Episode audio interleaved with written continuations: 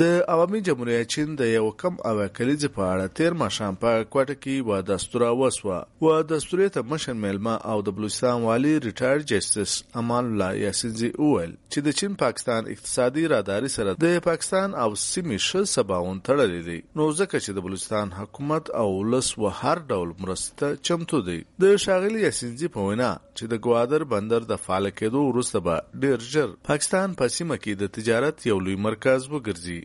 او د دې څخه بلوه ګټه د بلوچستان و ولسته ورسیږي. The CPAC as a game changer will provide connectivity of China with Pakistan.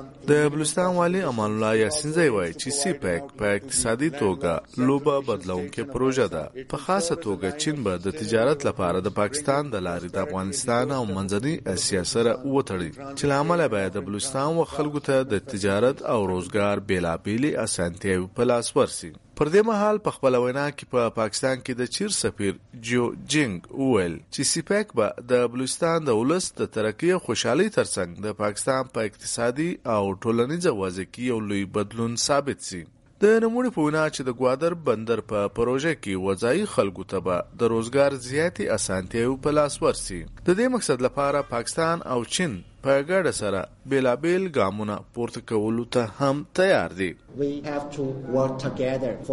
په پاکستان کې د چیر سفیر جو جنگ وای چې دوی به د سی پیک پروژې لاندې د بلوچستان د ترقی لپاره په ګډه سره کار وکړي. ځکه چې چین په بلوچستان کې د تعلیم روغتیا او بخوري په څنګ کې وکړ کولو ته چمتو دی. په دې اړه موږ د بلوچستان و حکومتي چارواکو ته هم تسلی ورکړې ده. په دستور کې د بلوچستان اسمبلی سپیکر صوبای وزیرانو او د ټولنې مخکشه کسانو ګډون درلودي د دې څخه مخه د بلوچستان د اعلی وزیر جام کمال په مشتابه کې و غونډه وسوه. په دې غونډه کې د چین د سفیر ترڅنګ د بلوچستان جګپړو چارواکو هم ګډون وکړي. او دوی د چین په مرسته په بلوچستان کې د روانو پروژو د کار جاج واخیستی